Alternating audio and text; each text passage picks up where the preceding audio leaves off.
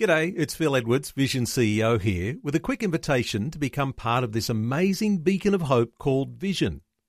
Together we can put our love into action to help people of all kinds build or rebuild their lives on the truth of God. Please consider the part you can play during our upcoming Visionathon appeal, remembering that it's your support that makes Vision possible, including this podcast. Life, culture, and current events from a biblical perspective. 2020 on Vision.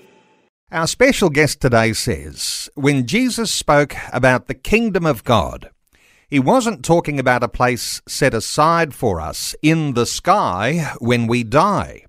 He was talking about the very rule of God right here on earth an opportunity today to talk about the kingdom of God with the author of a new book called Bending Towards Justice How Jesus is More Relevant Than Ever in the 21st Century. Author Nils von Kalm says if Jesus really is who he said he is, and if we really believe it, then it has to affect every aspect of existence, from our relationships to our politics, our economics, our sexuality, and our care for the earth.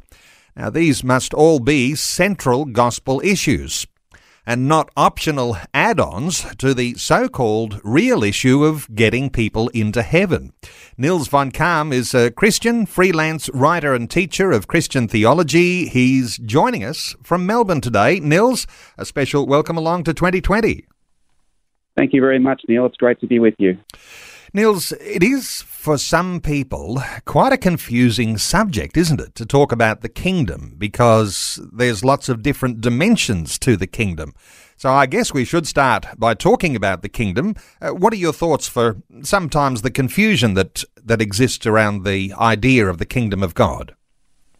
I think it goes back to um, when certainly when I grew up in the church, the, the kingdom of God or the kingdom of heaven, as, as the Gospel of Matthew says it, was basically taught as the place you go when you die. Um, and the the idea of Christian mission was to um, evangelize and to get people to say the sinner's prayer and to invite Jesus into their hearts. And it was all, all about the future um, and about avoiding the other place, um, an eternal fiery uh, uh, torment, and getting into heaven. And I think Jesus spoke about something very differently when he talked about the kingdom. So, in the prayer that he taught us to pray, uh, which we call the Lord's Prayer, he says, May your kingdom come on earth as it is in heaven. And he, he also said that um, your, the kingdom of God is among you um, to, to very, various people. And through his life, death, um, and his resurrection, the kingdom of God has come into the world, and has broken into the world in, in the life, death, and resurrection of Jesus, and that's how I see it. So, in terms of the question of is it for now or in the future, it's actually both. I think it certainly is for now. You know, we, we are to live out and to follow Jesus. I mean, Jesus spoke about the kingdom more than a hundred times in the Gospels. It's, it's mentioned that often, um, and but it also is uh, in the future. So people talk about the now and not yet nature kingdom. So in Jesus, the kingdom has come, and for us as Christian believers, our role is to follow Jesus and, and be co creators of that kingdom with God on earth. Um, but then it'll be fully realized only when Jesus returns as we see in Revelation, um, in Revelation 21. Wow, the now and the not yet. And it's interesting, isn't it, that I suspect that some of the confusion comes because we want to choose one or the other, and uh, oftentimes we'll choose the one for the future, but neglecting then the power of what the kingdom brings now. And uh, this is an interesting aspect because if we get that bit wrong, then we're going to be living our lives in perhaps a different way. This is how important all this is, Nils. Certainly is. Yeah, it has major implications for what is Christian mission. Uh, if we believe that the kingdom is all about the future, then our our focus on mission will be, as I said before, just to to evangelize um, and to get people um, into heaven. And things like working for the end of poverty, um, working for things like social justice, those things will be nice, but they won't be as important as the so-called eternal uh, issue of of people's salvation, people's eternal destiny. However, if we see the kingdom as something that has come into the world in Jesus and we are to follow Jesus in, in working for that kingdom now, then it certainly is relevant for issues of evangelism um, as well, but also issues like justice, issues like the end of poverty, um, domestic violence, all sorts of things, all sorts of issues. They are all relevant gospel issues. And as the book mentions too, if if Jesus is really who he says he is, if he is the center of everything, you know, the creator of all, then he has to be relevant to all of life. Interesting to hear when people want to take a position on what the relevance is to mission, uh, you know, because there are some, as you say, and I think rightly so, uh, that uh, that there are some who will see the ultimate mission is to get people across the line, uh, to say that sinner's prayer, to convert into God's kingdom, and they'd see that as the actual ultimate goal. But but you're saying there's a dimension here that you can't afford to miss, and that is what happens once you're across the line, once you've prayed the sinner's prayer, once you're in the kingdom, because now you are an influence in the kingdom. Uh, sometimes we might talk about the kingdom of God being with us, and wherever we go, we take the kingdom. So the kingdom has to have some sort of effect, some sort of influence. And this is, I think, a dimension you're saying we ought not to miss. That's that's definitely correct, Neil. Yeah, it's um, it's. I think if we focus um, as our main priority on just evangelism, um, and that's perfectly legitimate um, evangelism. It's you know I'm all for that as well. But I think if we focus mainly and solely as that as the primary thing, we actually shortchange the gospel. I think the gospel is actually much bigger than many of us have been taught, or many of us have thought, or even think. Um, because when, when, when Jesus gave what we call the Great Commission in Matthew 28, he said to go out and make disciples. Well, what is a disciple? A disciple is someone who sits at the foot of their master and imitates imitates them. And Jesus told his disciples to imitate him and to follow him and to, to go out and live out the greatest command, which was to love God and love your neighbour. And that includes loving our enemies as well. So that includes life in the here and now. So if, if the greatest commandments are to love God and love our neighbour, which Jesus said cover a whole law and the prophets, uh, which he also said was about doing unto others as we want them to do for us, then that is what life is about. That is what following Jesus is really about. Nils, sometimes when we uh, talk about doing a study on the kingdom of God, we'll say, well, we have the whole Bible, the Old Testament and the New Testament, and uh, we'd start at the beginning and we'd uh, finish at the end, and we'd talk about the kingdom. But Jesus taught about the kingdom, and uh, as I often say to people, you know, treat the words in red as very, very important, like a starting point. For you, is a discussion of the kingdom a best starting point with how Jesus sees the kingdom? Most definitely. I think um, we we often I think we tend to make the mistake, and I've done this throughout my life a lot, that we we don't focus enough on those red letters. Um, I think we need to read the Bible through the lens of Jesus, and so and that, that includes the Old Testament. Everything points to who Jesus is. Jesus um, is the fullest revelation of God that we have. And so, um, as we see in his in the Transfiguration, you know, where we see the the image of Moses and Elijah representing the law and the prophets, um, that the voice from the cloud says, "This is my son. Listen to him. He's the one to listen to." And so, we, we need to read the scriptures through the lens of Jesus, and that means those red letters are very important, and uh, you know more than very important. They're they're centrally uh, important. And as you say, he mentions it more than anything else in the Gospels. So to avoid the effects of the kingdom when the kingdom is advancing, uh, that would be a real, a big thing for us to miss. Very much so. Yep, it's it's missing the main thing, I think, and and uh, as we mentioned before, Jesus' prayer that he taught us to pray, which we call the Lord's Prayer, he said, "May your kingdom come on earth as it is in heaven." And as it, yeah, he, he, did mention it more than anything else. So it's something which was obviously very important to Jesus, and so it needs to be very important to us as followers of Jesus as well.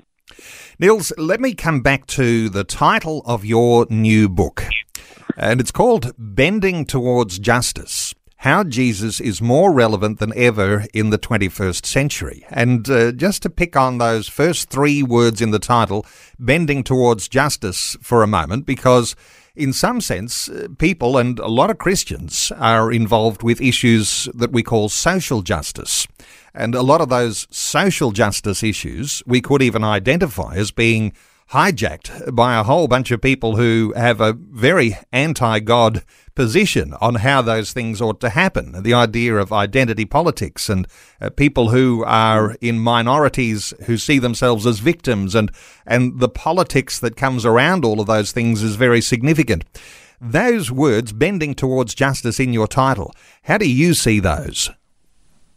Um, well, firstly, that, yeah, they're, they're, words from one of my great heroes, Martin Luther King, who said that uh, the arc of the moral universe is long, but it bends towards justice. And what he was talking about, and that's the inspiration for this book, is that in the end, we know that that um, from Revelation we see that the that Jesus, when he returns, that the kingdom of God will come on earth and be fully realized. So that kingdom is one of, of what Jesus lived out of, of, love, of care for the poor, care for the outcast, um, which also care for the earth as well, and care for, for everything that God said is good, so the creation. So that means that um, that those things are essentially important, and so um, they're the things that we are to live for. And so if you know, if other people who wouldn't call themselves Christian are going to live those out, then they're also part of God's work, I think, too. They, they might not realise it, um, they might not recognise it, might not even acknowledge it, and they probably, a lot of them probably don't. But I believe they're also doing the work of God. Now, it's all, it's all, it's never perfect. You know, there are. Um, I heard your previous um, guest um, speaker talk about, um, you know, the, the riots that are going on in America at the moment. Um, and of course, we're not to condemn, so we are to condemn violence, we're not to condone violence uh, in any way. But we're also to condemn the conditions that breed that violence as well. Martin Luther King himself, who, who said that quote, said that while we, we are to condemn violence, we are to condemn the conditions that breed the violence. And he said that things like violence are the language of the unheard. And the unheard people are the very ones who Jesus spent most of his time with the outcasts, the prostitutes, the sinners, the tax collectors, the ones who were most hated in society, the ones who no one wanted to hang around with. They're the ones who Jesus said, The kingdom is for you. And in his Sermon on the Mount, he said, Blessed are the poor, blessed are the poor in spirit, blessed are those who hunger and thirst for righteousness and justice, blessed are those who, who mourn, blessed are the merciful, blessed are the peacemakers. They're the ones who, who, who Jesus says are blessed and the kingdom is for. Powerful insight, and no doubt we'll be talking some more about bending towards justice as our conversation goes on. Let me uh, pick up on uh, the subtitle for your book, How Jesus is More Relevant Than Ever in the 21st Century. And so this is a, a powerful comment that you're making on the very cover of your book. It's part of your title. Uh, what do you mean by how Jesus is more relevant than ever in the 21st century? When, when we look at, at what's going on in the world now, and um, when I wrote this book, this, this book is the product of, of quite a few years of, of research and thinking, and out of my work of uh, working in aid and development for about 20 years as well. And if we look at the world, you know, we see it's, you know, you have to be walking around with your eyes closed to see there, there are not major problems.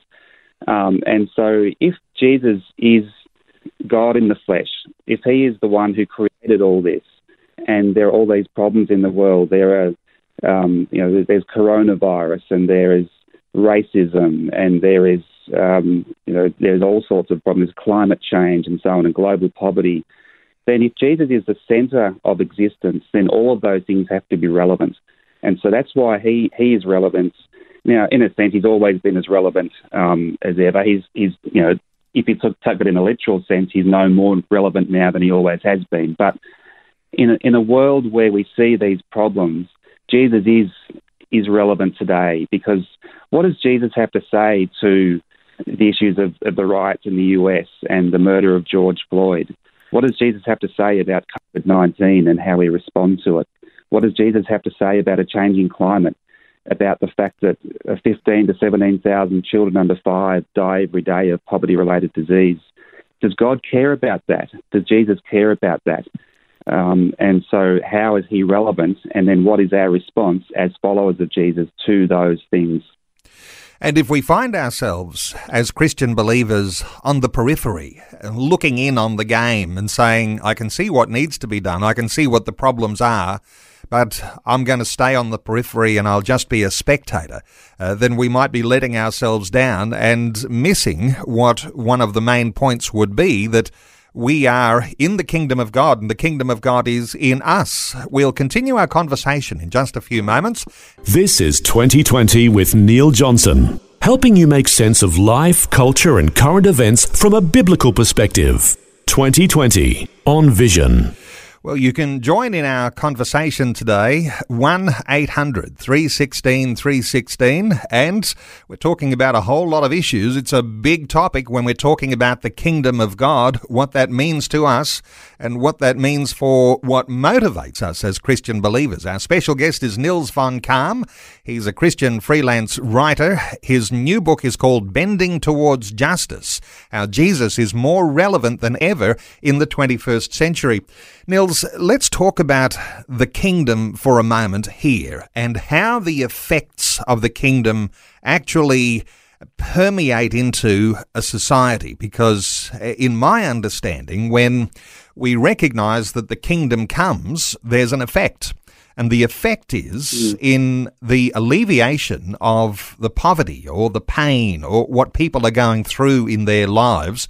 Uh, when the kingdom comes, of course, there's going to be this gracious, merciful intervention from God. When you think of the kingdom coming and the effects, what are you thinking of? Basically, the same thing, Neil. It's um, it's really. I mean, Jesus spoke about yeast spreading through the dough um, in terms of the way the kingdom spreads. And so we see these outbreaks of love and hope and justice throughout the world. Uh, and that's when we see the kingdom of God come on earth. N.T. Wright, who is a New Testament theologian uh, and who many of your listeners may be aware of, he talks about it in terms of what would it look like if God was running the show. That's the way he puts it. And it's, he talks about the kingdom of God being the reign of God on earth. And what does the reign of God on earth look like? Well, it doesn't look like racism. It doesn't look like uh, a changing climate where there are more extreme weather events. It doesn't look like a virus uh, causing a pandemic throughout the world and people dying. What it does look like is acts of love and kindness and mercy. And if you look at issues like global poverty, there have been those outbreaks of hope uh, for many years now. Back in 1990, about 35,000 children under the age of five were dying every day of poverty related disease throughout the world. Today, that figure has halved. It's actually a bit less than half. It's about 16, 17,000 children under five dying every day now. Now, that's still obviously 16, 17,000 children too many, but progress has been made. And that's, that's, that's part of the reign of God on earth. That's because of people devoting their lives to reduce poverty in different ways. It's through aid work, it's through trade, and it's through growing economies and so on. They're, they're outbreaks of the kingdom. And we see that too. We, have I mean, I've seen it here in my local community in Melbourne in the last uh, few months, where we see, um, despite you know, with with coronavirus um, basically stopping everything in our in our society, we see, you know, panic buying over toilet paper and so on. But we also see outbreaks of kindness. You know, we have groups on Facebook called the Kindness Pandemic and, and, and things like that, where people are looking out for each other a bit more because people are realizing in a, in a, in a situation where when our very foundation for life is taken out from under us in a lot of ways, and for a lot of us, the foundation is the economy, when that's taken out from under us and people lose their jobs, we we look at and we realise what life is about, and we see that really caring for each other, being kind to each other, is much more important. Relationship is much more important. That's what life is about. And so people are seeing that, and many people have gone out of their way to be kind to neighbours and get to know neighbours who they might not have ever known despite having lived next to them for many years. So they're, they're examples of the kingdom of God coming on earth as it is in heaven. A little update on the question that I've asked on today's Facebook post. The question is Do you think the Bible concept of kingdom is for the future or for our present time? There's been a number of responses. Uh, the poll at this point says 53% are saying the kingdom is for the present. But there's 47% of listeners right now who are saying that the kingdom of God is for the future. Now, Matt says, in my opinion, the kingdom of God is both existing in the present and in the future. Morgan says the kingdom of God is eternal. Hannah says, Would his kingdom have sin, disease, Satan? Asking that question, would his kingdom have sin, disease, Satan? And Glenn says, Thy kingdom come, Lord's Prayer, his will is not yet being done. And Nick says, I see it as both. Uh, what are your thoughts for uh, for perhaps uh, some of the common threads in in what listeners are saying there, Nils? Uh, uh, whether you caught all yeah. those, uh, it's, it's, a lot of thoughts there in one spot, but there's a few things that are common. Yeah. What listeners are responding to? I think they're all correct in many in different ways.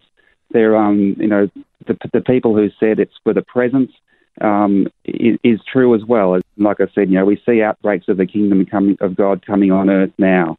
Uh, yes, it's not fully realized, and, and it won't be fully realized until Jesus returns, until the kingdom is fully consummated, if you like. Um, and so we will see um, issues like poverty and disease continuing because we live in a fallen world.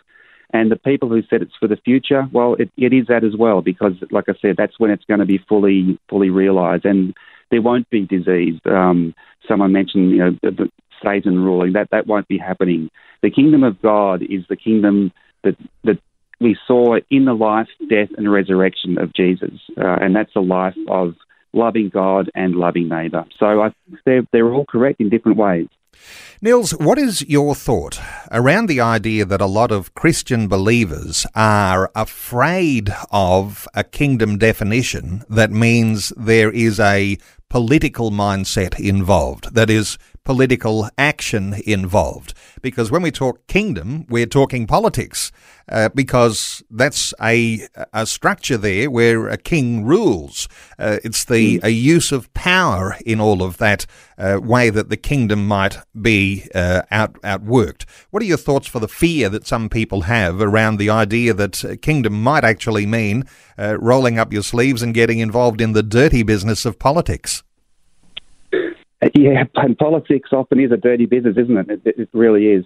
Uh, the politics really, the, the root of the word politics is, is really about being for the people, and it's about what kind of society do we want to live in, um, in as we live today, and, and how is Jesus relevant to that? And as Christians, what, what is our role to contribute to such a society? And politics is really a central part of that because the reason for that is because we're to live lives of love, love of God and love of neighbour.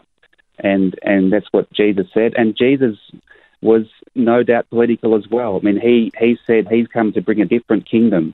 And in his context, in first century Palestine, where the Roman Empire ruled, they, they were threatened by the idea of another kingdom. And so that was part of the reason that Jesus was crucified. And the early Christians, part of the reason they were persecuted as well was because that they said that Caesar, the ruler of Rome, was not Lord, but no, Jesus was. There is a different king now. There is another king who comes in the name of love and peace and, and bringing peace on earth. And that king is, is, is the real true Lord and not Caesar. And for Rome, that was a threat because they were a powerful empire. And so that's why they were persecuted. So that, that's political. Um, and so if, you, if we're going to live authentic lives of following Jesus, we will no doubt be political, and we can't avoid being political. Now, whether that involves being overtly political and joining a political party, or um, you know going to visit your MP, I think those are all good things.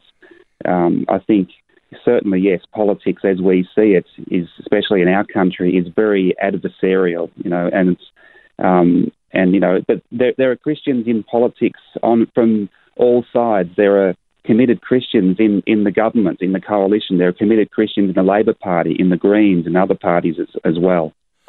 Well, very few evangelical Christians would say you should not vote. Uh, we all take that very much to heart and take that as responsibility that it is our option and it is our right to be able to cast our vote. And when we do that, we're being mm. political. So, uh, what it is behind the way we might cast our vote, an image of the kingdom. And if you don't have the image of the kingdom in a biblical sense, then uh, you might be swayed around by all sorts of things. So, digging a little deeper and understanding the kingdom here, no doubt, a very important aspect of how we might even vote. And and more than that too. I mean, the everyday choices we make in in the things we buy when we go shopping, we we are being political whether we realise it or not. So when we buy our coffee, do we buy fair trade coffee and not coffee that is um, made by children who are working as slaves in South Africa, for example? When we buy chocolate, are we buying fair trade chocolate and not chocolate that is produced again by young children um, in, in cocoa fields being exploited and not being able to go to school. So they're, they're political decisions because they affect the lives of people. Being political is simply about uh, being, being, doing things which affect the people in, in the best or worst way. And so we want to treat people the best way we can. And so that is being political. Nils, before we develop things a little further, why don't we take a call? Let's hear from Bruce, who is on the line from Wondai in Queensland. Hi, Bruce. Welcome. Hi, how are you guys? Very well, Bruce. What uh, are your thoughts? Hi. I, I, guess it's more of a question than, than a thought. Um, Neil's been talking quite a bit about the um, the plight of children and it doesn't matter where you go. What he what he's saying is very right. Children are, are used and abused in so many different ways.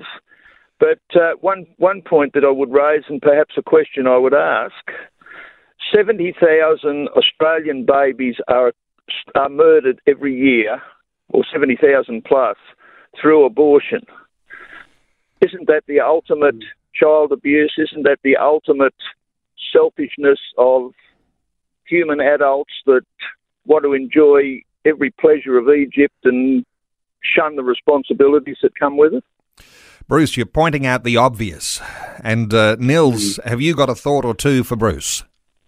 It's certainly a great question, Bruce, and, and the issue of abortion is, is a major problem as well, um, as, a, as are many other things. And you raise a very good point. Um, the we, we need to you know, care about people whether they're unborn or whether they're born. Um, and I think the issue of abortion is, you know, certainly yeah, with, with babies dying. I think it's it's um, not so. Um, uh, it's it's very easy, I think, to paint it as a very black and white issue and to see it as as just an issue of selfishness. I think there are reasons too um, where people, uh, particularly in in poorer areas, um, are, are, unable to, to care for children as well. Um, and so there are different issues in, in terms of um, selfishness. Depends how we what, what we could call selfishness as well. It's um, it's one of those things where we can look at how how people are treated and what are the circumstances that lead people to do things and what what is a response of compassion to the mother who, who aborts their child um, as well as the obviously the child as well. So they're all issues of, of life, and if we're going to be pro pro life, then we need to be pro life for children before they're born and after they're born as well. Bruce, I hope that answers the question. Did that answer the question, yeah, I, Bruce? I, it, it basically, yeah. Um, I, I, guess when you we've talked about the uh, the COVID things and that sort of thing, it, it's generated a level of fear in the community because that can affect me. Mm. Uh, and the, gov- the government has found billions of dollars for all sorts of support programs. Yep. Surely, as a society, we can look at some of these other issues and rather than just legalise the the abortion industry and close out any opportunity to, to minister to those people, it's just almost black and white. Yep. Haven't we got the resources as a society to invest into into those lives, into those women, into those that are hurting? Bruce, it seems to me the resources are all there. That's not the issue. What we've got here is an ideological issue, and uh, it's also a modern feminist issue around the issue of abortion. And uh, it's going to take people who have a kingdom mindset to not just think through the issues, but also be active in those issues uh, for that to continue to gain momentum because there is real momentum dealing with the abortion issue. But you can see just how contentious it is in a culture war that's going on around the world. But uh, Nils, mm. any further thought there for Bruce? Yeah, again, we've we've shown, you know, in the last few months with the government spending money on on different things like JobKeeper and JobSeeker and so on to keep people in jobs as much as possible. That, as you said, Neil, the resources are there. Um, the the issue is is the will there to do that and to continue doing that and putting resources into uh, resources for children, uh, for women uh, later on when things get back to some semblance of normality. Um, currently, for example, the JobKeeper um, payments are due to expire at the end of September. And so, what happens then um, to people? So, we have seen that the resources are there, um, and we've seen that, that government help um, can be done and um, can be spent on things that matter. So, I think it's up to us then to um, to go and visit our local member of parliament, um, give them a call or go and visit them and, and say, look, you know, we've, we've done these things. It's been a great response. Um, how can we continue this and continue to care for people who are struggling?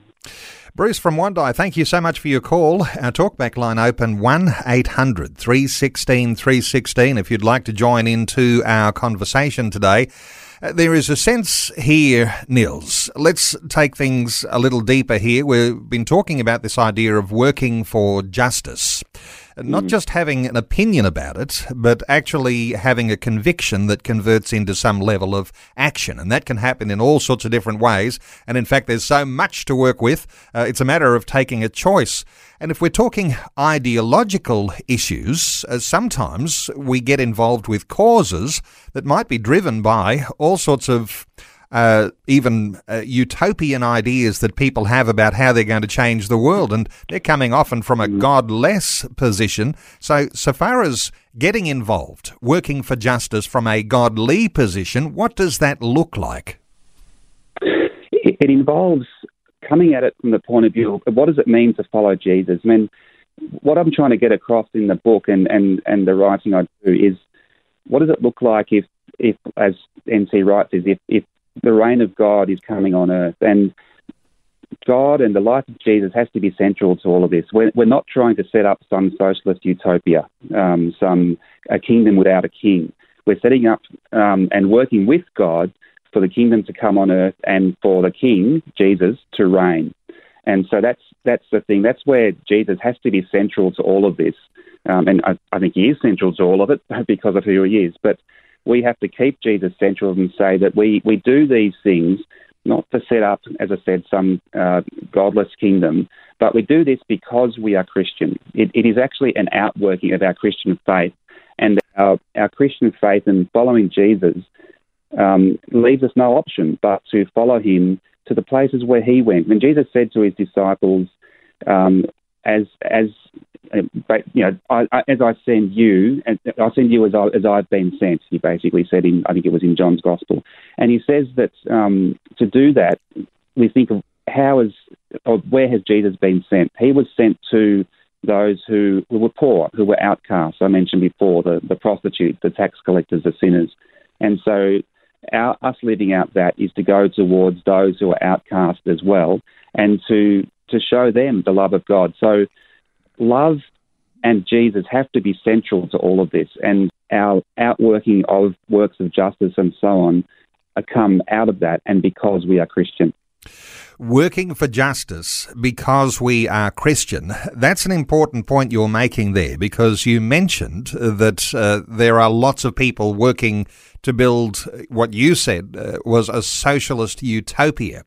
And sometimes we talk about socialism, uh, very aligned to the idea of communism, a godless mm. system. We can even say secular Australia means godless Australia by the way that that definition really has changed too. So if Christians are working for justice and there's this label that's put on a lot of what seemingly are good causes called social justice, And oftentimes, that's all run by a, socialist agenda, a godless agenda, people building what they think is a new socialist utopia. Somehow or other, and I'll get your thoughts here, Nils, we have to be able to differentiate between what it is to be a Christian working for justice with a godly cause and not just being consumed by somebody else's socialist utopian ideas. Uh, what are your thoughts here for just this separation for your thinking as a Christian believer? I think it's. I think we can work together with, with people who don't acknowledge um, God in the work they do. Um, I think part of what they're doing is is is working for the kingdom as well, because the, the kingdom of God is physical, it's material, it's spiritual, social, it's everything. The, the, the Jewish concept, concept of shalom is, is a very important one to look at in this. And when people, um, you know, there are going to be people that's uh, protesting tomorrow, um, in certainly in Melbourne and probably in other cities around the country as well, about um, Indigenous deaths in custody and related to the murder of George Floyd in the US.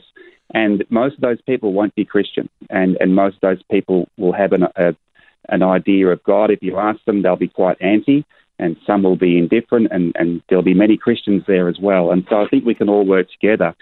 I think um, a lot of this stuff is to do with the fact that we, you know, we're all, I think we're all made in the image of God, whether we're Christian or not, we're all made in God's image, and we have this this sense of this this moral law inside of us, I guess.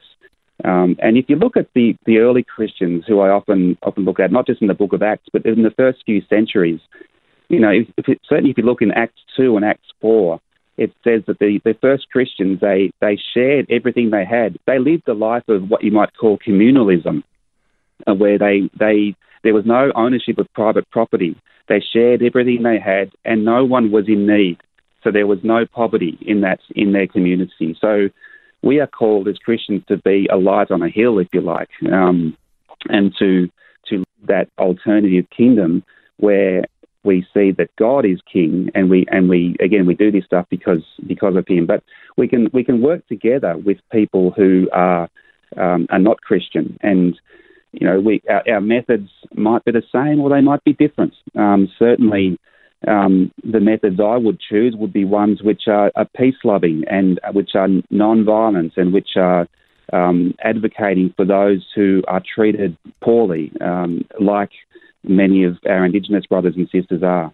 Well, what a significant question comes out of those sorts of thoughts that you're presenting, Nils, and talking about those protesters who'll be on the streets tomorrow and talking about Aboriginal deaths in custody, uh, the relationship there between what's going on in the United States.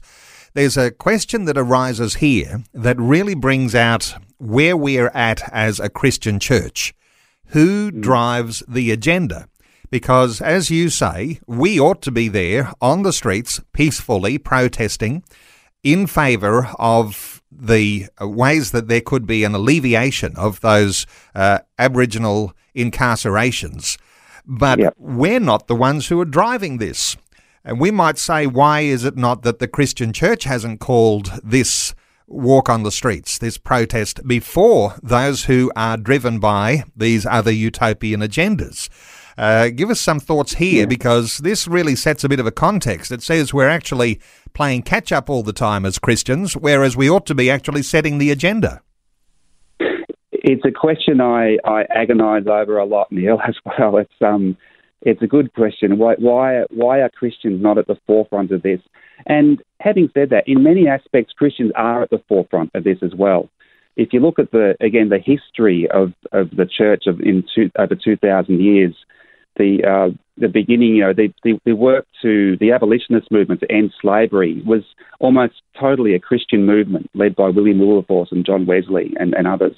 Um, the first hospitals were set up by Christians um, back in, in, the early centuries, and so our legacy has been set up by a by, by Christians. Really, they care for the poor and so on.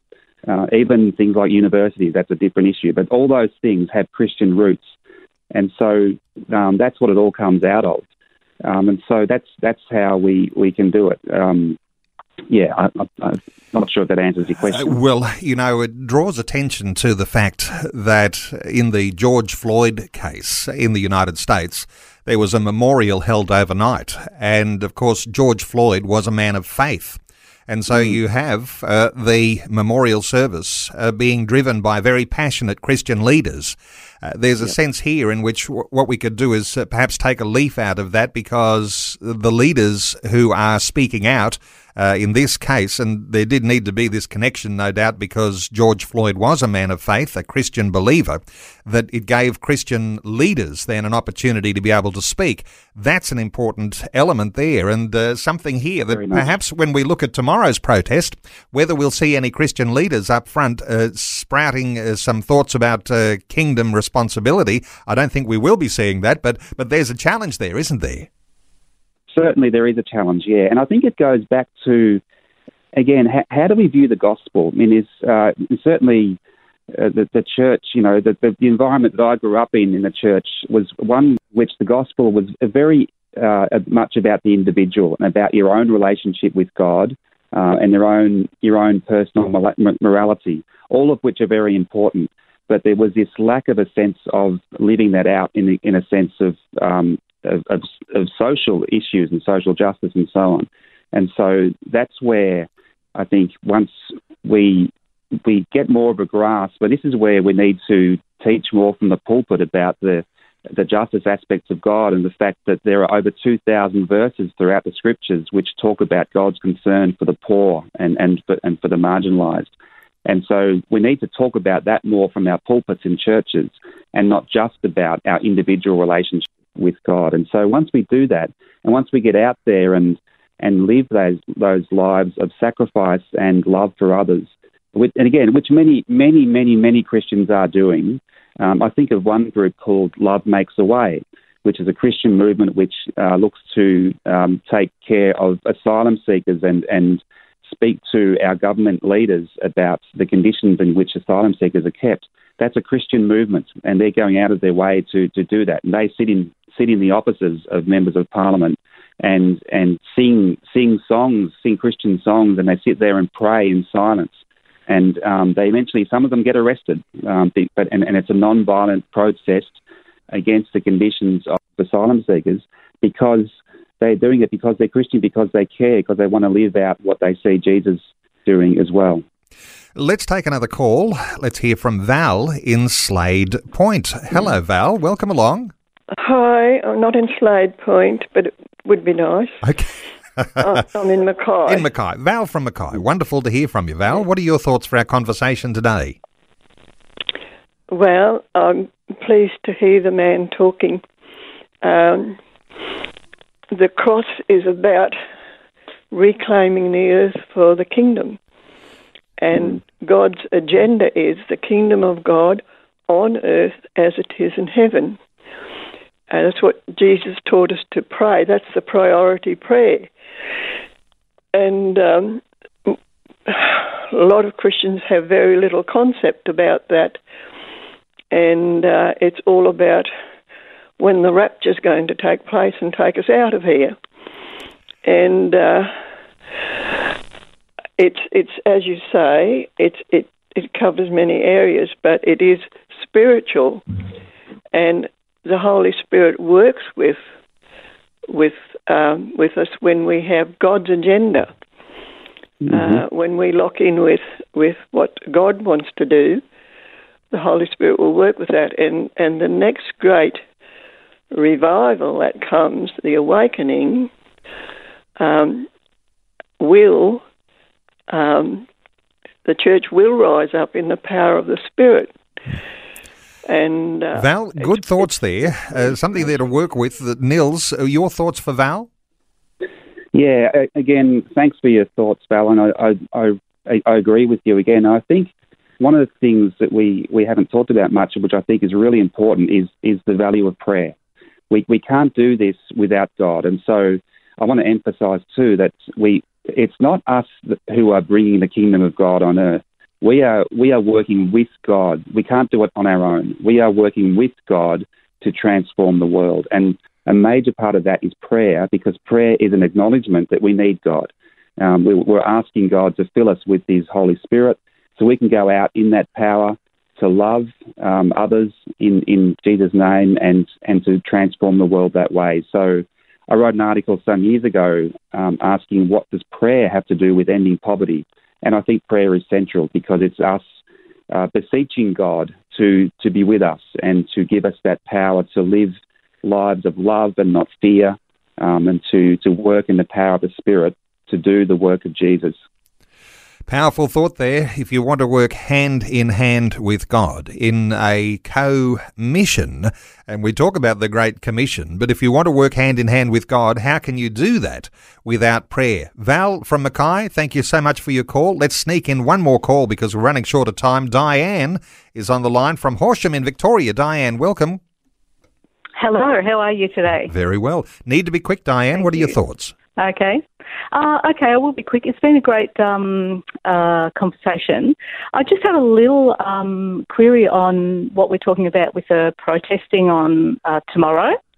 Um, I thought that we were still supposed to be in in Victoria, at least, which is where I am, in some sort of quarantine. So I'm thinking, as a Christian, we should actually be obeying what we're supposed to be doing rather than going out you raise you raise a really big topic, and uh, I'm sure we could talk for a long time about this because yes, the controversy is that uh, while there have been all sorts of very large fines that have been issued to people over the past couple of months because they have not been social distancing, uh, all of a sudden you've got this hands off, and everybody, no doubt, will be in close proximity during a protest.